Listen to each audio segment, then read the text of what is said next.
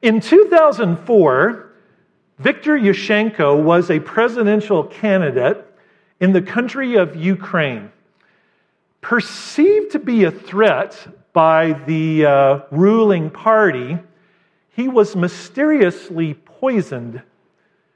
The result was that his face was badly disfigured and he almost died, but miraculously, he recovered sufficiently to be able to resume his candidacy. Um, on election day, he was doing very well. In fact, he was leading. But the government decided to tamper with the election results and they released to the state run media that he had been soundly defeated. But the government wasn't prepared for something. They weren't prepared for a woman named Natalia Dimitruk. Natalia was a deaf translator, and she appeared in the bottom right hand corner of the television screen on the broadcast in which the election results were being reported. Natalia knew that what was being said was a sham, it was a farce. Yushchenko had won the election, but that's not what was being reported. So she made a very courageous decision.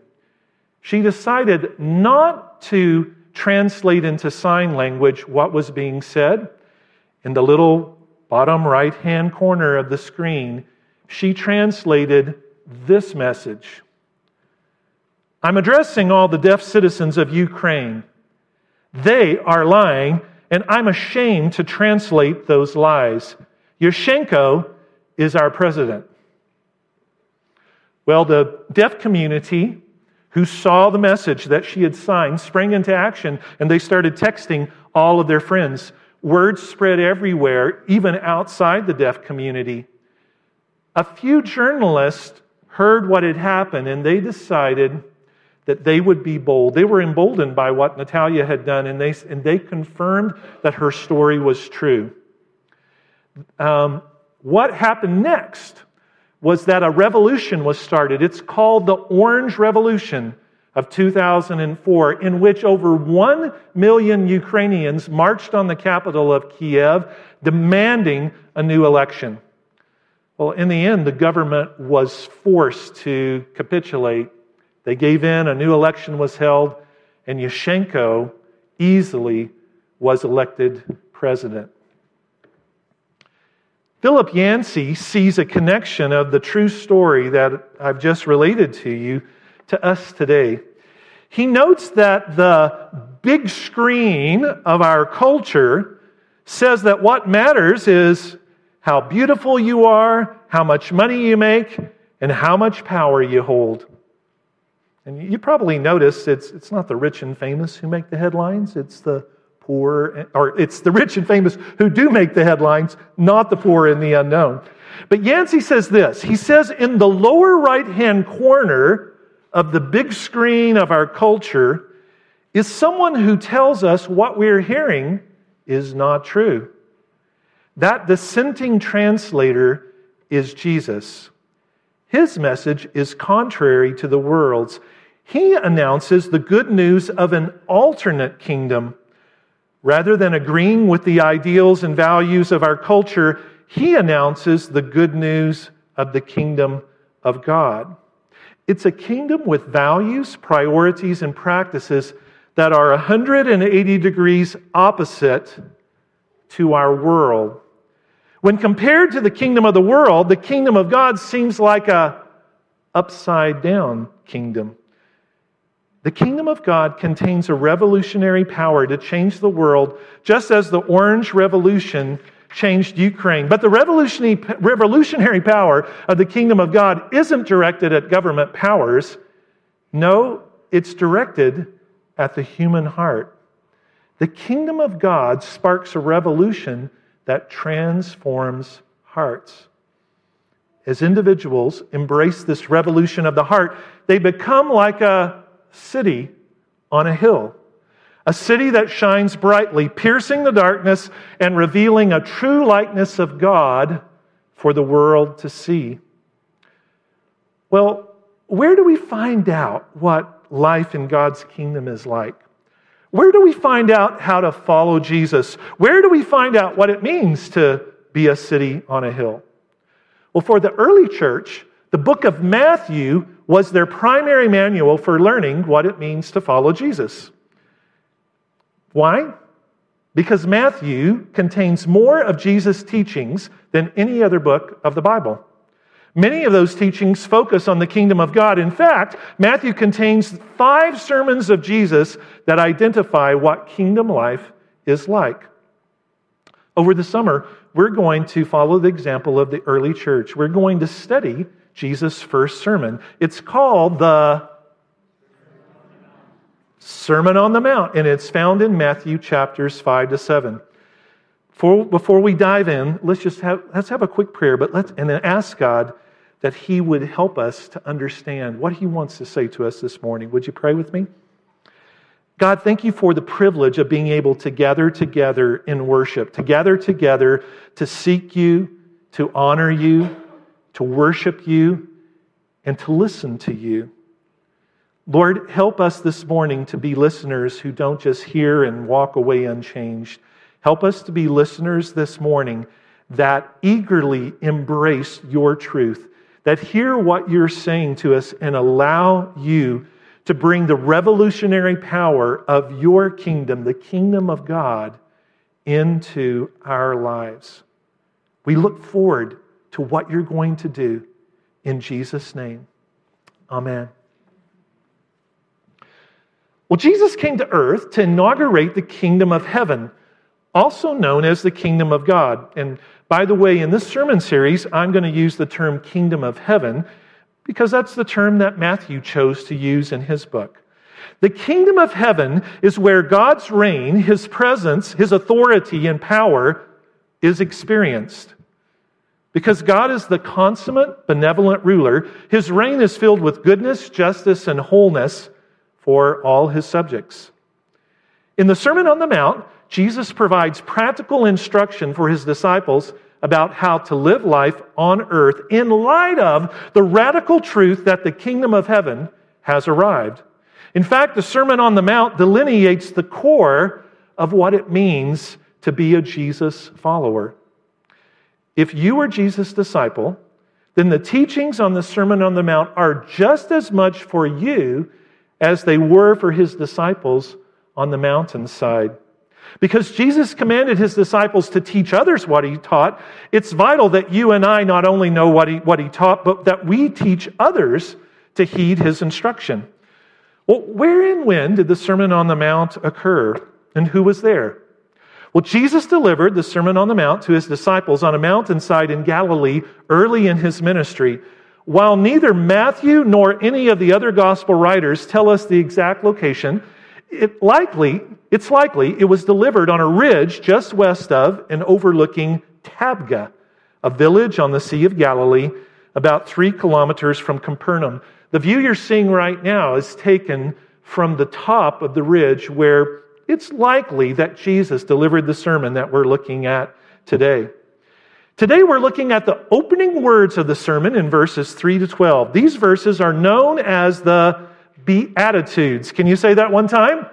Beatitudes. Because the eight statements made here all begin with the word blessed or blessed.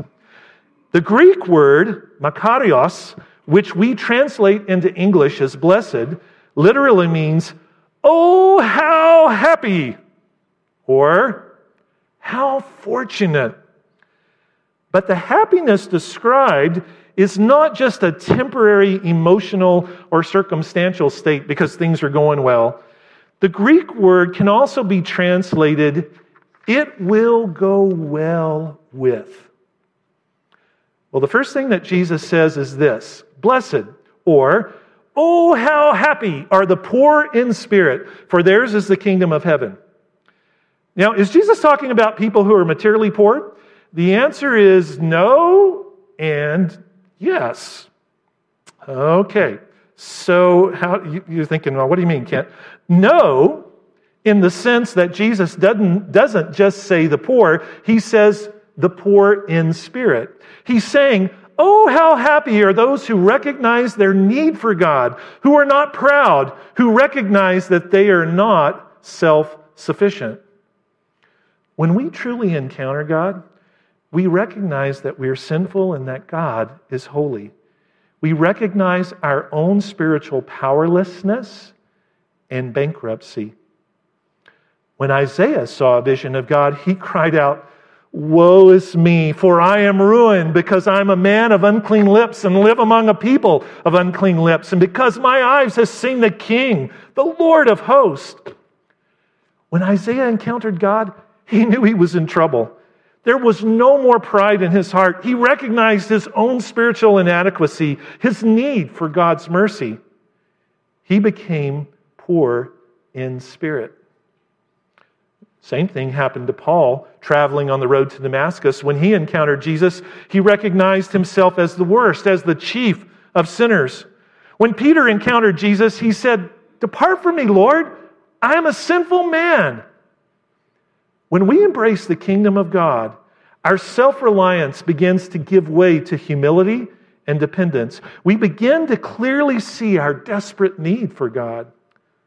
The psalmist said, The sacrifice pleasing to God is a broken spirit. God, you will not despise a broken and humbled heart. Those who genuinely embrace God's kingdom rule in their lives develop a dependence that delights God and allows His presence to radiate from their lives like a city on a hill. No, Jesus was not talking about the materially poor, but yes, Jesus was talking about the materially poor. You say, Kent, I, I, I don't get it. Since the time of Jesus, among what socioeconomic group has the good news of the kingdom of heaven spread the fastest? What do you think? Hmm? Among the poor. And why is that? Because of their material neediness, they often are more aware of their spiritual neediness. The materially poor are often less prone to feeling self sufficient than are the rich. Jesus said it's hard for a rich person to enter the kingdom. Why? because the rich are often self reliant, and self reliance belongs to a different kingdom, the kingdom of this world. Now, before you start letting your mind run and think uh, people like Bill Gates or Warren Buffett, did you know that all of us here in this room are rich? The poorest of the poor in North America are richer than over two thirds of the world. In fact, in 2013, Forbes magazine reported that the poorest 5% of Americans were as rich as the top 5% of people in India. Perhaps one of the reasons relatively few Canadians and Americans embrace the kingdom of God is because of our wealth and accompanying self sufficiency. Jesus said, It will go well with the poor in spirit, for theirs is the kingdom of heaven. He goes on to say, Blessed are those who mourn, for they will be comforted. The natural outcome of seeing my profound need for God is to mourn my condition. But the paradox of the kingdom is that this mourning that occurs when I see my need for God also opens the door to Him. Those who mourn over their own sinful state are comforted by God. In this beatitude, we hear echoes of Isaiah 61. Jesus came to bind up the brokenhearted and to comfort all those who mourn, as we read in Isaiah 61, 1 and 2. When we are brokenhearted over our own sinfulness, we put out a welcome mat for the Spirit of God to comfort us. Now, mourning doesn't mean that as Christ followers, we don't also experience joy. It doesn't mean we walk around all the time with long, sad somber faces. We don't grieve as those who have no hope. Those who submit to God's kingdom rule mourn the things that God mourns personal sin, social evil, oppression, and persecution. But as we mourn, we experience God's comfort and we become instruments of the good news of the kingdom of heaven. We share with others the same comfort with which God has comforted us. A time is also coming in the future when all mourning will cease. After Jesus returns, God will recreate the heavens and the earth, and he will wipe away, we read in Revelation, every tear from our eyes. Mourning will be over. It will ultimately go well with those who mourn, for they shall be comforted. The third beatitude is Blessed are the meek, for they will inherit the earth. With this third statement, Jesus switches the focus from interpersonal qualities to interpersonal attributes. Meekness does not mean weakness. Say that with me. Meekness does not mean weakness. Well, how do we know? Well, look at Jesus. He's our best example of meekness. He was not weak. He confronted both the Jewish religious leaders for their hypocrisy and his own disciples for their self centeredness. But Jesus advanced his kingdom not with violence, domination, or by seeking vengeance. He came with gentleness.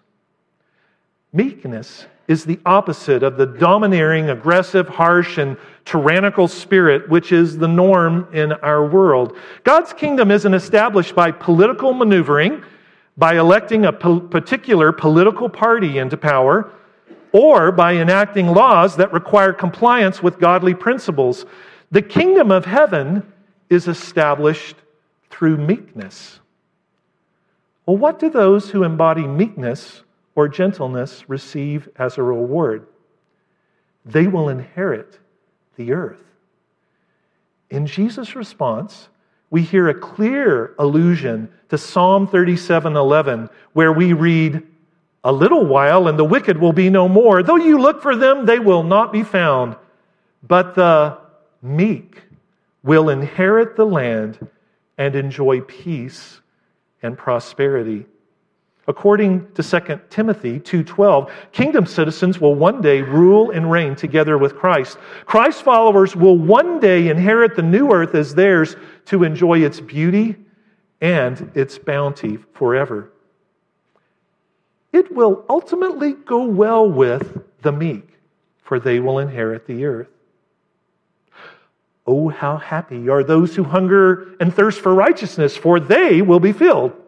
Those who embrace the kingdom rule of God desperately crave righteousness. They want to see justice for the poor, exploited, and marginalized. They long for relationships to be renewed and restored. They long for ethical living and for the forsaking of sin in their own lives and in the world around them. They long for the fulfillment of God's promised salvation upon the earth. Well, what will be their reward? Those who hunger and thirst for righteousness? They will be filled satisfied.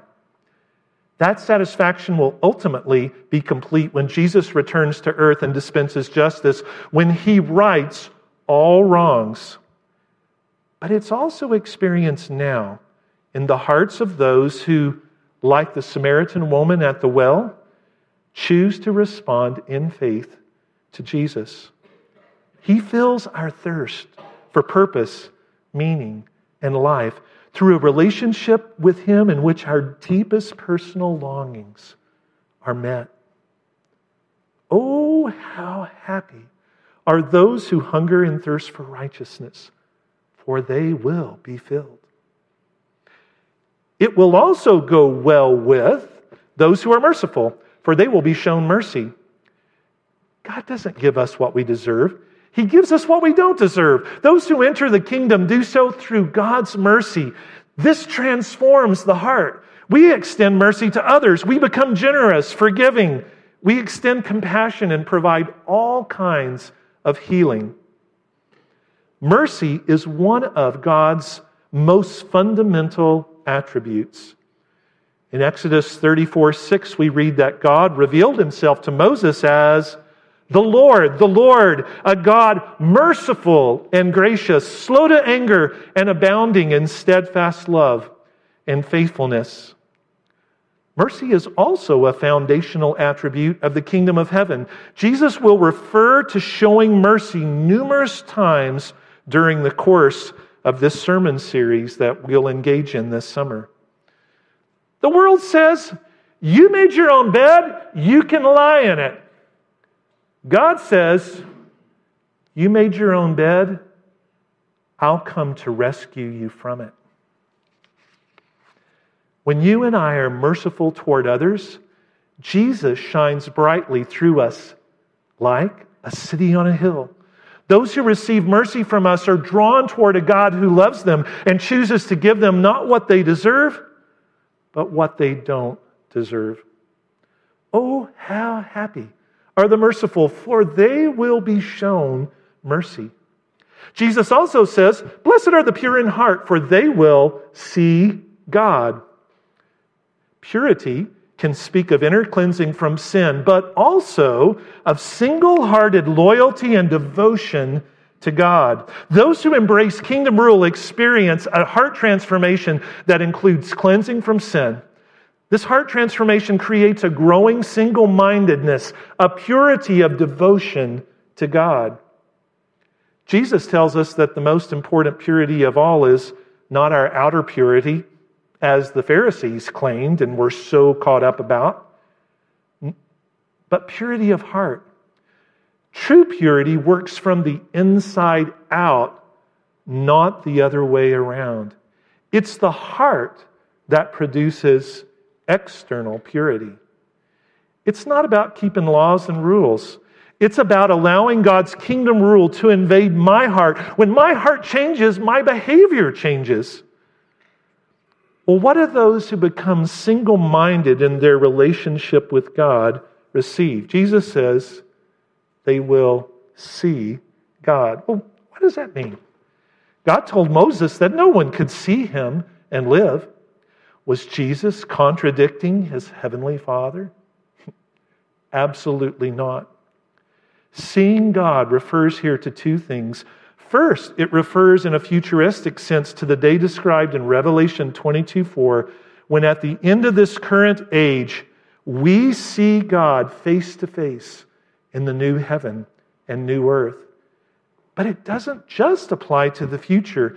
It reminds us that because Jesus is called Emmanuel, God with us, those who embrace his kingdom rule enter into an intimate friendship with him in which we can see God in Jesus right now. Blessed are the pure in heart, for they shall see God. The next beatitude Blessed are the peacemakers, for they will be called sons of God.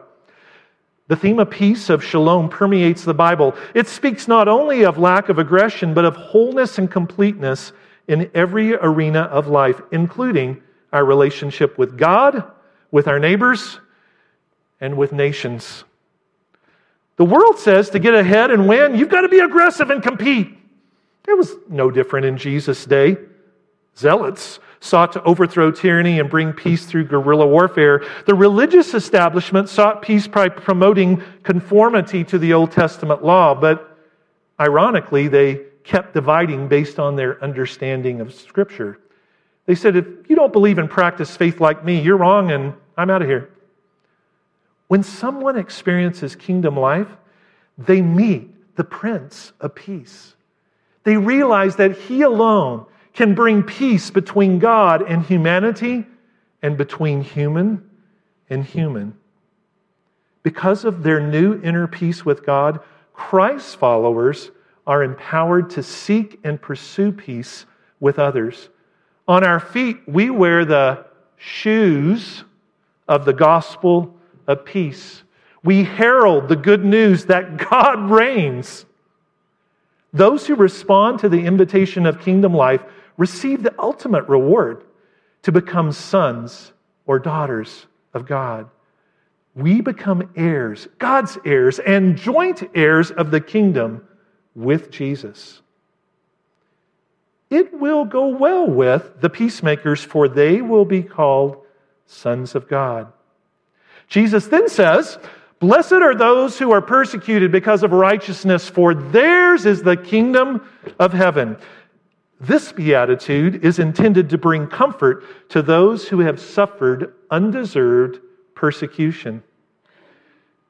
Sometimes we suffer hardship because of our own sin or foolishness, even our own stupidity. Jesus is not referring to those situations here. He's referring to those persecuted because they've stood up rightly for what is right. Have you ever stood up for what's right and suffered for it? Perhaps uh, you were denied a promotion because you refused to participate in a shady business deal. Perhaps you were ostracized at work because you reported a theft committed by a coworker. Perhaps you were ridiculed and humiliated by your peers at school because you stood up for another student, an unpopular student who was being bullied. Jesus says, You are blessed because the kingdom of heaven is yours. He goes on to say, Blessed are you when people insult you, persecute you, and falsely say all kinds of evil against you because of me. Rejoice and be glad, because great is your reward in heaven. For in the same way they persecuted the prophets who were before you. Most Bible scholars see verses 11 and 12 that I just read as an amplification of the eighth beatitude in verse 10 rather than as a new ninth beatitude. A different verb tense is evident in the Greek, indicating Jesus is no longer addressing all of the crowd present, but only his disciples.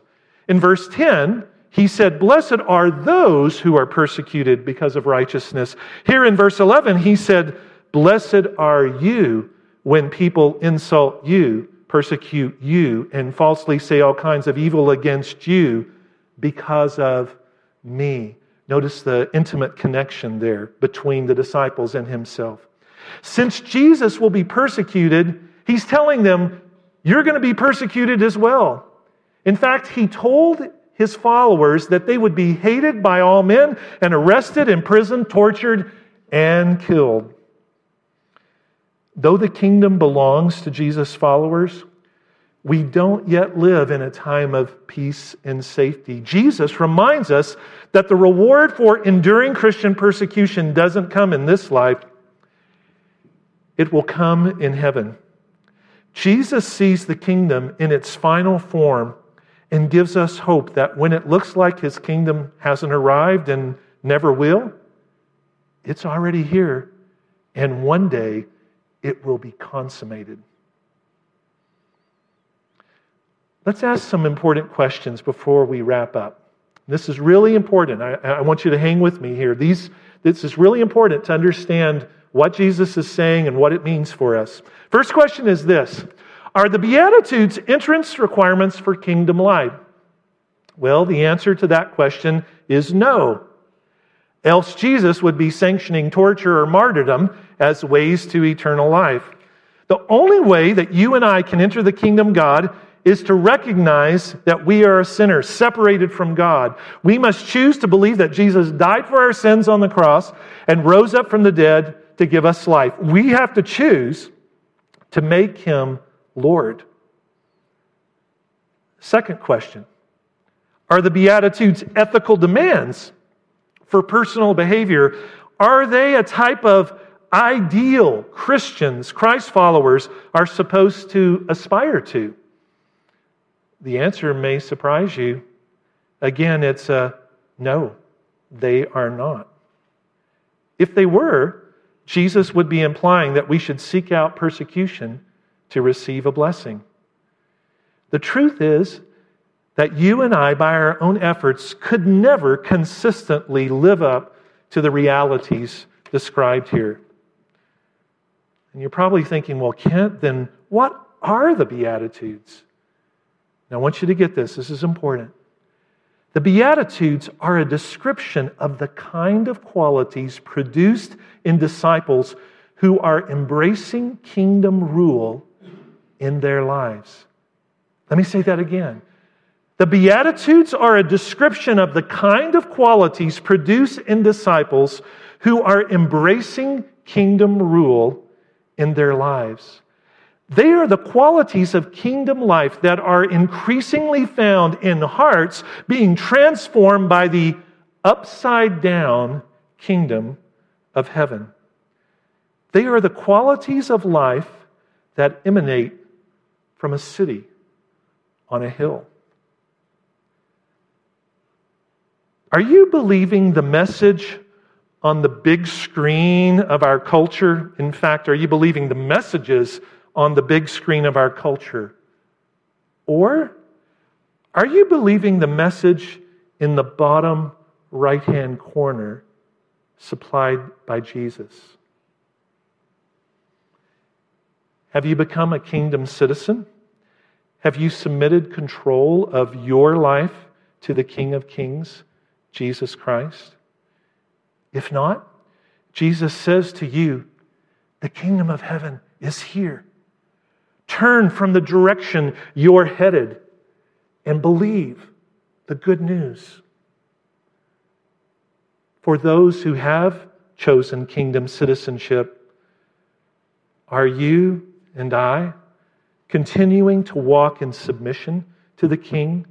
Are the qualities of the kingdom described in the Beatitudes increasing in your life? Is your life shining brightly like a city on a hill? If not, it can. As you and I resubmit ourselves to the desires and the will of the King. Will you do that today?